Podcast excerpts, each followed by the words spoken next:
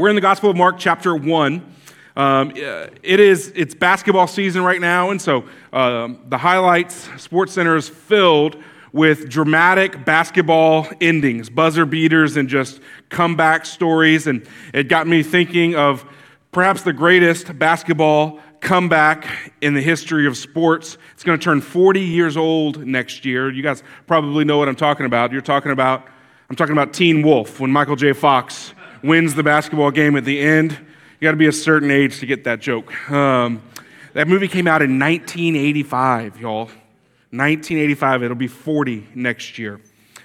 Teen Wolf is a weird movie. Can we just admit that together? Uh, the premise is that there's a, a teenage boy who goes to high school who discovers that when he gets angry or upset or, or his emotions kind of rise, he turns into a wolf. Okay, that's weird. Uh, and, and so he discovers this um, on accident, and his, he has a nice moment with his dad where his dad says, Hey, me too, and it's, it's sweet. Uh, and and it, this, this, the, the, the claws start growing, the hair comes out when he's upset or angry, and this happens, of course, at inopportune moments, you can imagine. Uh, and what happens is through the course of the movie, as people start to realize who this guy is, who Michael J. Fox's character really is, that he's uh, secretly a wolf underneath his teen persona, uh, they begin to treat him differently. They begin to interact with him differently, which I think you would too if you knew somebody uh, that you made upset would turn into a wolf and just attack you at any moment if you made them angry. I don't want to hear any comments about your marriage here. Let's just save that. Different, different time. But what's happen, what happens in the movie is people's interaction with the teen wolf uh, change once they realize who he truly is and how he truly operates and what he's truly like.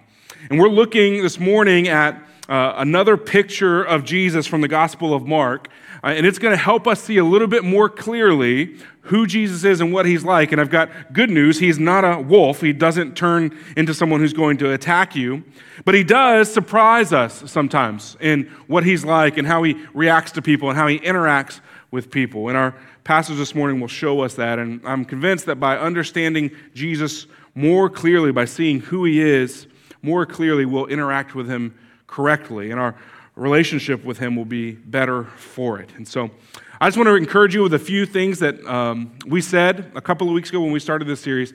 Remember, the Gospel of Mark is trying to show us who Jesus is by what he does more than by what Jesus says. And so Mark's gospel is action oriented. It's interested in showing us Jesus' movements, Jesus' habits, Jesus' perspective. And there's a lot less dialogue in this gospel than there is in others. And Mark, the uh, author of this gospel, he really believes that actions speak louder than words. And so he's trying to show us Jesus' actions. And in today's passage, we're going to see more of the building blocks. This is still chapter one, so we're going to see more of the foundational building blocks for Jesus' ministry, how he approaches his ministry. And so, what I hope that we'll see is Jesus' methods, Jesus' approach to ministry, and that's going to teach us who Jesus is, which then helps us make sure that we can connect with him rightly. And so, let's look at the Gospel of Mark. We're going to begin in verse 29 of chapter 1 and read all the way to the end of the chapter. This is what the gospel says. It says, Immediately he left the synagogue and he entered the house of Simon and Andrew with James and John. Now, Simon's mother in law lay ill with a fever, and immediately they told him about her. And he came and he took her by the hand and lifted her up, and the fever left her. And she began to serve them. That evening at sundown, they brought to him all who were sick or oppressed by demons, and the whole city was gathered together at the door. And he healed many who were sick with various diseases and cast out many demons. And he would not permit the demons to speak because they knew him. And rising very early in the morning, while it was still dark, he departed and went out to a desolate place. And there he prayed. And Simon and those who were with him searched for him, and they found him, and they said, Everyone's looking for you. Jesus said to them, Let us go on to the next towns, that I may preach there also, for that is why I came out. Verse 39 He went throughout all Galilee, preaching in their synagogues and casting out demons.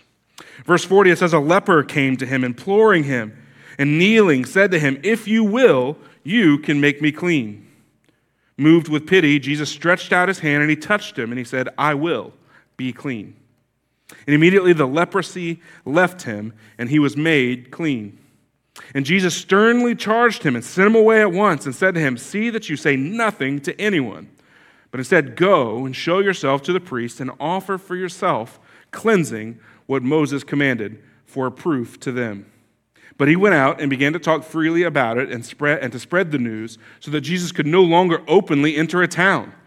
But he was out in desolate places, and the people were coming to him from every quarter. Let's pray together. Lord, we love you. I thank you for your word. I pray that you help us to see your son Jesus clearly in this text. And then, Lord, would you help us as a result of that to draw near to him? In Christ's name, amen. We're going to see three things this morning about the way Jesus ministers to people, the way Jesus approaches his ministry assignment. And the first thing I want us to see is that Jesus ministers with power. Jesus ministers with power. The first thing that becomes abundantly clear when you read this is that Jesus is operating with a, a measure of power and authority that nobody has ever seen. And we saw this a little bit last week, you'll remember, right? When, when he's healing uh, the, the man in the synagogue and he's teaching, it says, and he says he taught with authority and he healed with authority, so much so that people were taken aback by it. They said, wow, this guy has a kind of authority that I've never seen before.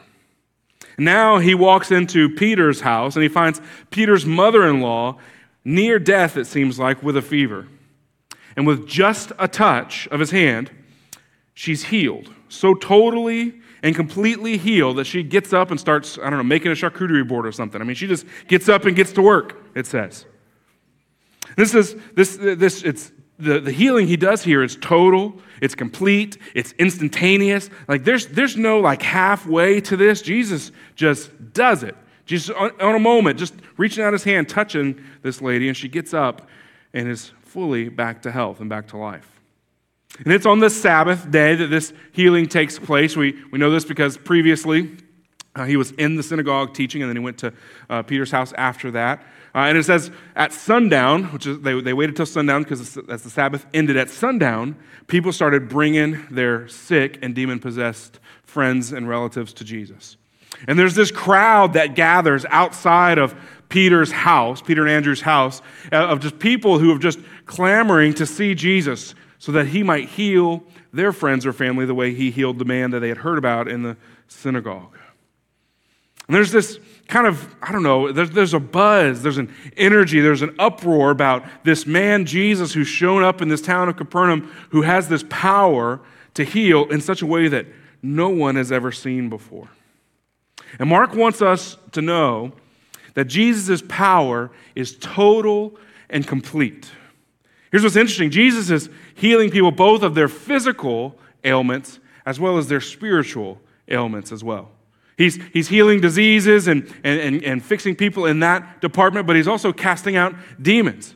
He's, he's overcoming people's natural physical uh, maladies, and he's overcoming their, their spiritual bondage as well. And we're meant to see that Jesus has authority that isn't limited to just the physical world or to just the spiritual world, it's total. Has power over everything, over everything that we can see and everything that we can't see. It's important to acknowledge as Christians that a spiritual world exists, okay? Uh, some, some, some people like to pretend or ignore or forget that, that there is a spiritual element to our lives. We're very aware of kind of the physical world, things that we can see, touch, smell, right? But we've got to be just as aware that there's a spiritual element at play at the same exact time. And that spiritual element is real and it has power uh, and it influences things, it can change things. And this text wants us to know that the authority Jesus has isn't limited to just the physical, and it isn't limited to just the spiritual, but it's total and complete. Jesus is demonstrating this that there's no limit to his power. That's important to know about Jesus, church. There's no limit to Jesus' power. And the, the world that we live in oftentimes wants to box things in or put stuff in a category and say, well, this works for this thing, but it won't work over here. Do You know what I mean? And sometimes we do that with our faith. We'll say, well, faith is just one part of my life, and Jesus has authority over one part of my life. But this text wants us to know that Jesus' power and authority, it stretches to everything.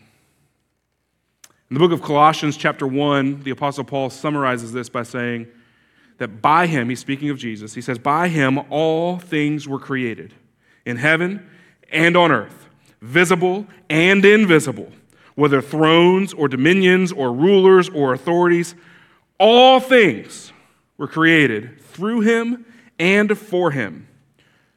It says, He is before all things, and in him all things hold together. The Bible is abundantly clear that Jesus' power is total and absolute. Since he created all things, since he holds all things together, he can do what he wants with anything and anyone. What does this mean for us? It means that because Jesus has power over both the physical realm and the spiritual realm, he has power to deal with whatever you're going through as well. There is nothing that our God can't do. Amen? There is nothing that He can't heal in your life. There is no spiritual condition that He can't overcome. Some of us like to pretend that there are parts of our life that Jesus can't help with, don't we? You don't have to raise your hand, but you do this. Okay, I do this. We all do this. We like to pretend that there are parts of our life that Jesus can't help us with. We'll say, Jesus, I trust you in most of the areas of my life, but this one area, it's, it's too much. And so we won't bring that part to him at all. Just kind of keep it sequestered off and separate. Maybe it's an illness that the doctors have said can't be cured, and so you stop praying for Jesus to cure you. That's too much. It's too hard. It's, he's never going to do that. I've, I've prayed too long and it hasn't come true, and so I'm just going to I'm going to give up on that area. Maybe there's a relationship in your life where the hurt and pain is too much, there's too much brokenness, and so you've just decided, well, it's always going to be this way.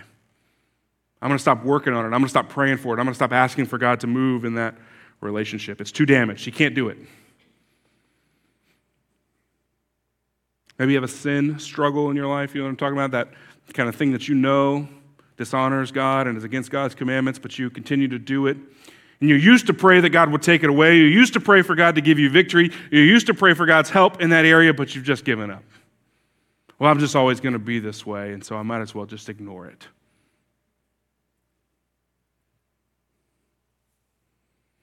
I wonder if this morning there's not an area in your life where you need Jesus' power to work a miracle.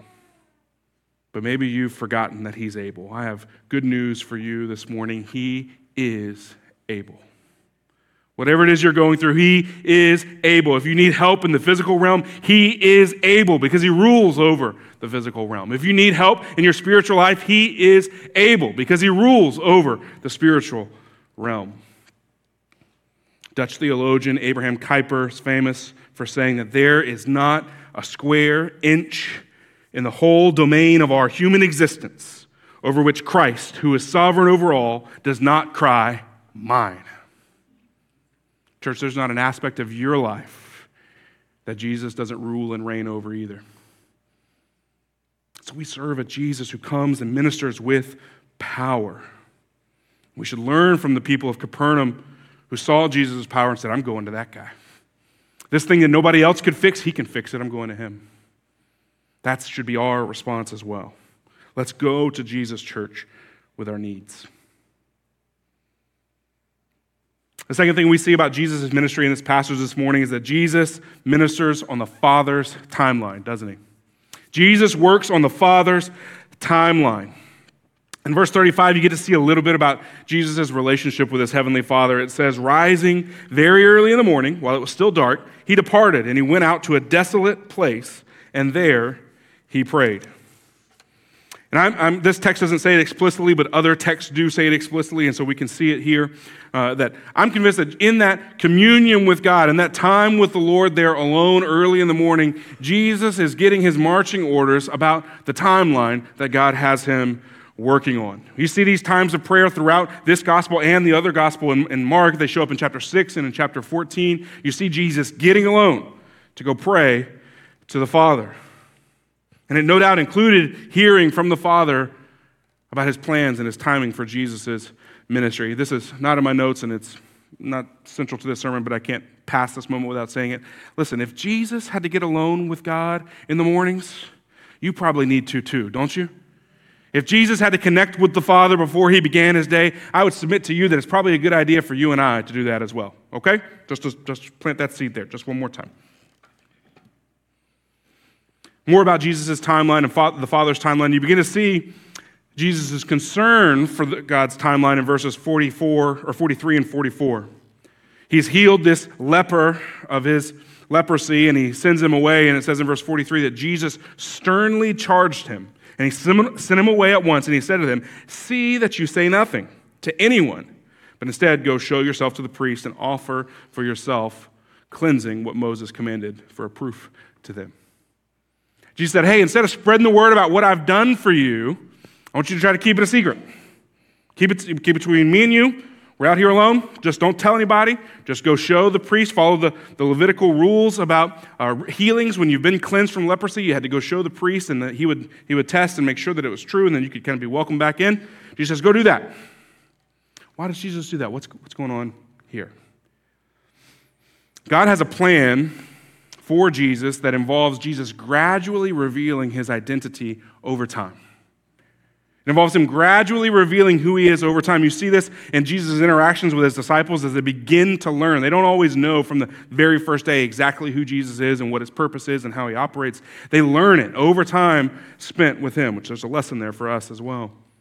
But God has, wants to gradually reveal to the world who Jesus is. And here at the beginning of the ministry, Jesus is kind of withholding some of his identity from the people.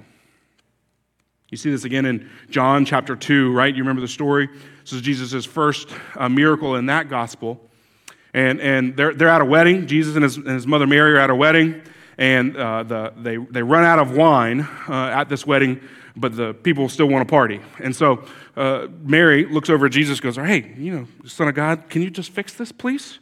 And Jesus responds to her in John chapter 2, verse 4. He said, Woman, what does this have to do with me? What does he say next? He says, My hour has not yet come. He says, not the right time yet. I'm not going to make a big splash out of this. And so you see in the gospel, he does this miracle quietly to avoid a big show. And throughout his time on earth, Jesus is unwaveringly committed to the Father's plans, to the Father's timeline. And the result of this is Jesus makes decisions that looks strange to us and look strange to his disciples too.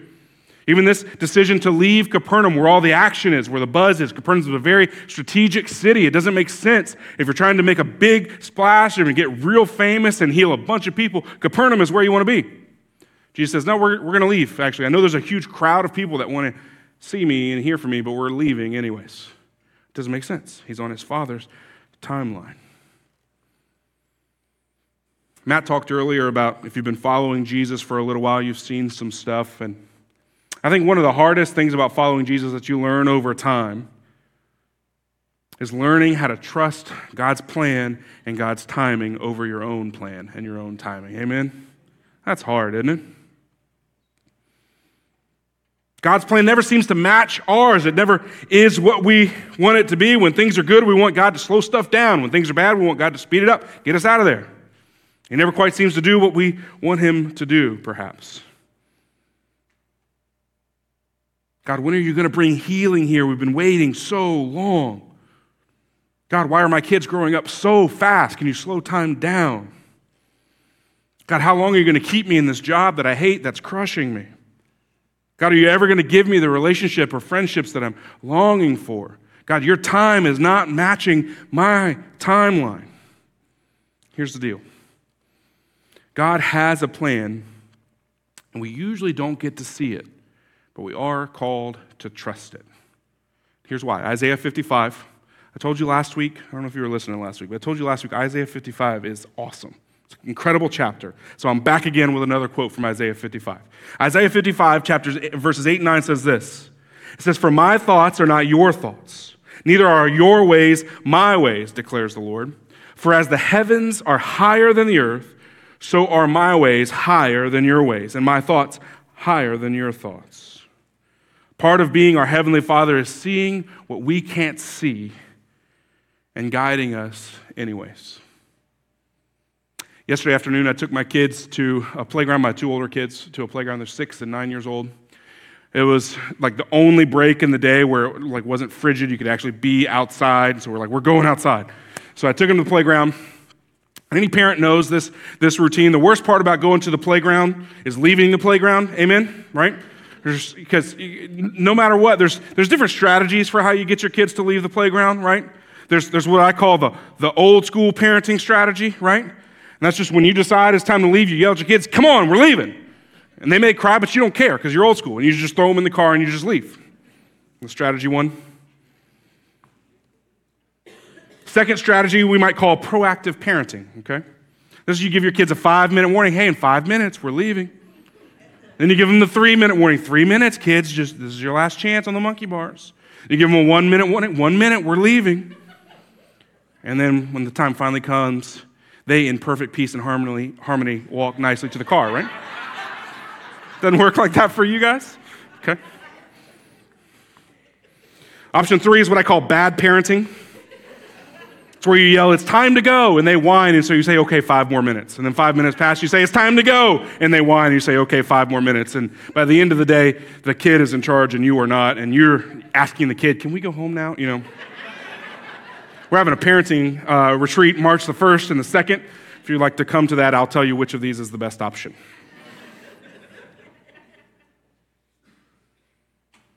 Yesterday, when we went to leave the playground, they didn't want to leave.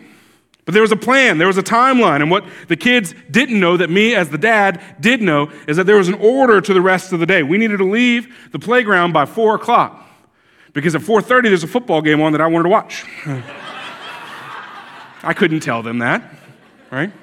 They also didn't know that I needed, before the sun went down, to change the, the floodlights. On, I had to get up on the ladder and change the floodlights at the house. And I needed to know I needed to get the chicken on the grill by 5.45 so that we could eat by 6.15, so that we could clean up by 6.45, so that you have bath time by 7.15, so you could be in bed by 8. Right? There's an order to these things. In the playground, my kids on the swing, is it going to help for me to walk them through all of that? Could their little brains even co- comprehended? Would they even have cared? No, of course not. But as the dad, it's my job to say, hey, I've got a timeline to this, and I need you guys to stay on it. You don't know all the whys, you don't know all the hows, but I need you to just trust me. In a very similar way, our call as followers of Jesus, as Christians, is to look to our Heavenly Father and say, This doesn't make sense to me. I want more time on the playground. But we're going to trust our Heavenly Father when He says, You don't know the whole scope of this. I'm working a much bigger plan that would blow your mind if you could see even just a fraction of it. Faith in God, church, means having faith in His plan. This means the way He moves or doesn't move or the timing He utilizes. It may not make sense to us, but there are two facts that should give us great peace. Number one, the Lord is in control of everything, as we've already said. And number two, He loves you enough to die for you.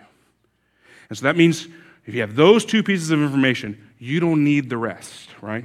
You can trust Him with the rest. Because I know He loves me enough to die, and I know He's in control of everything, so I'm going to follow that guy. This is what the Father asks from us. Would you trust me with my timeline? Lastly, Jesus comes to minister to all people. Jesus ministers to all people. In verse 38, he says he's got to leave Capernaum to go to these other towns. He's got more people he wants to share the gospel with. In verse 40, we see this encounter with a man with leprosy that's worth reading the encounter again. The leper comes to him, imploring him, and kneeling, uh, he says, If you will, you can make me clean. This leper understands God's timing. Moved with pity, he, Jesus stretched out his hand and he touched him and he said to him, I will be clean. And immediately the leprosy left him, and he was made clean. Jesus sternly charged him and sent him away at once and said, See that you say nothing to anyone, but go show yourself to the priest and offer for your cleansing that which Moses commanded for proof. But he went out and began to talk freely about it and to spread the news that Jesus could no longer openly enter a town, but was out in desolate places, and the people were coming to him from every quarter. Some things to notice here. First, Leprosy is an awful disease. It creates boils and just a discoloration of your skin. It was considered a death sentence in that time. It was incurable. Uh, you couldn't be healed from it. It was just, you, you, and, and because of it, you were considered ceremonially unclean by Jewish law and custom. And so, as a result, you had to be cast out of the city. You couldn't be in amongst everybody else. You had to be sent out into the wilderness, out of the city limits, out of the city gates. And you had to live out on your own with no job limited relationships. You were totally reliant on people's charity to survive. I just put yourself in this guy's shoes, this leper's shoes. Can you imagine what his life was like? Lonely? Can you imagine living a life where everyone is repulsed by the sight of you? Where, where, where people don't even want to make eye contact because you're afraid they're, they're afraid you're going to ask them for something? This is this man's existence for who knows how long, perhaps years. And then Jesus comes up. And this man clearly humbled, clearly aware of what Jesus can do, but also probably carrying a decent amount of shame, he kneels before Jesus and says, If you're willing, you can make me clean.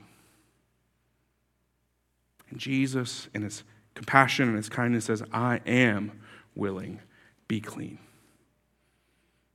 And he doesn't just say the words. We sang earlier just one word, right? He doesn't just do that, but he gives him just one touch as well. Jesus reaches out his hand and touches this man with leprosy. This is a huge deal. This man probably hasn't been touched in years. Not a high five, not a handshake, not a hug. And yet Jesus says, I'm willing. I'm not scared of you. I'm not afraid of you. I'm not grossed out by you. I will touch you.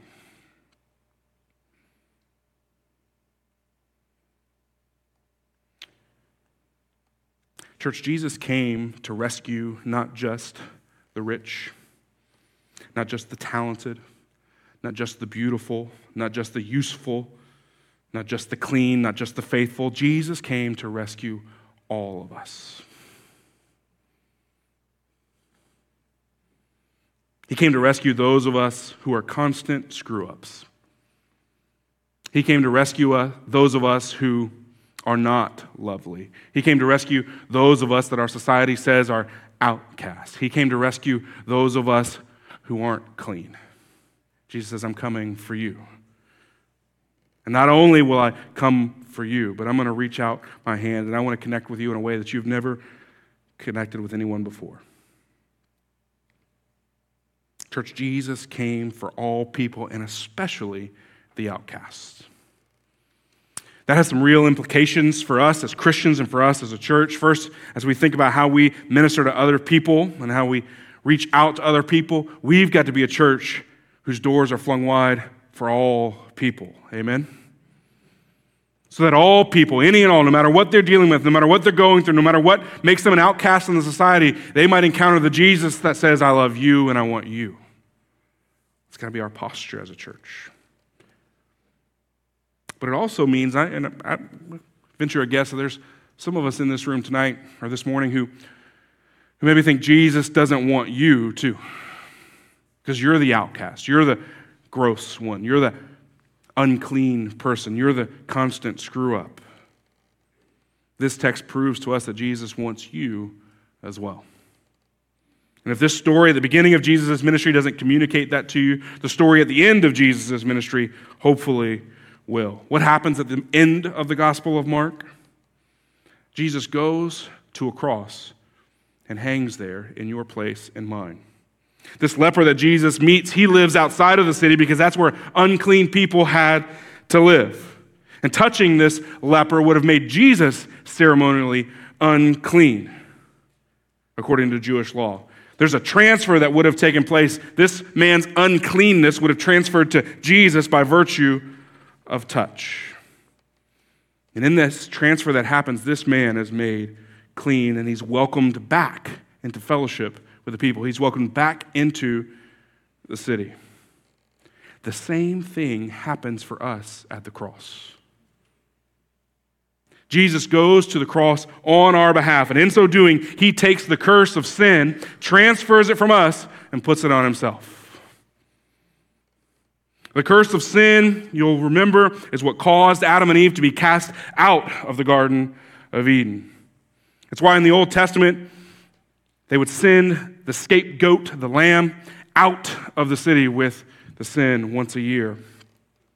The curse of sin is what keeps God keeps people today outside of the family of God, outside of the kingdom of God, outside of heaven. Sin, that curse keeps us out. Jesus goes to us, takes that sin upon himself.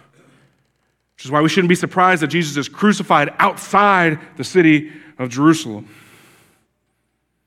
And in this transfer, our sin to his, we're made clean. We're made whole. We're forgiven. And then we're welcomed back into the family of God. Isn't that good news, church? Jesus has come for all people, and he hasn't just come to teach us a few things. He hasn't just come to give us some pithy sayings. He has come to heal us totally and completely from whatever it is that holds us back certainly of physical ailments and struggles, but ultimately of the curse of sin on our life.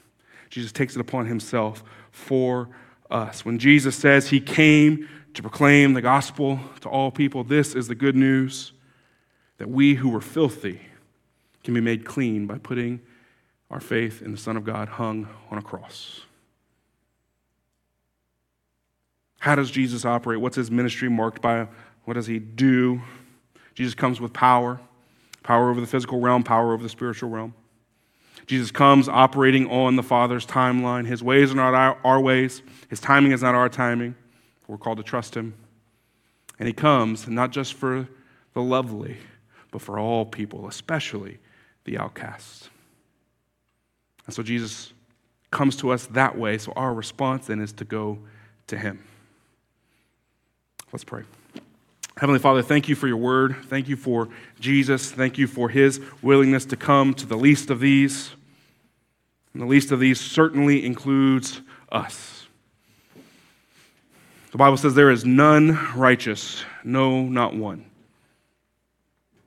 Which means each and every one of us is born an outcast, is born unclean, is born unable to be in the family of God. And yet Jesus comes out to us offers us salvation, takes our curse of sin upon himself, gives to us his righteousness, so that we may be whole, so that we may be clean, and so that we may spend eternity with him. What a gift, Father. So, Lord, as we respond to that good news of the gospel, would you stir our hearts? Would you encourage us? And would you help us come to Jesus who has come for us? In Christ's name, amen.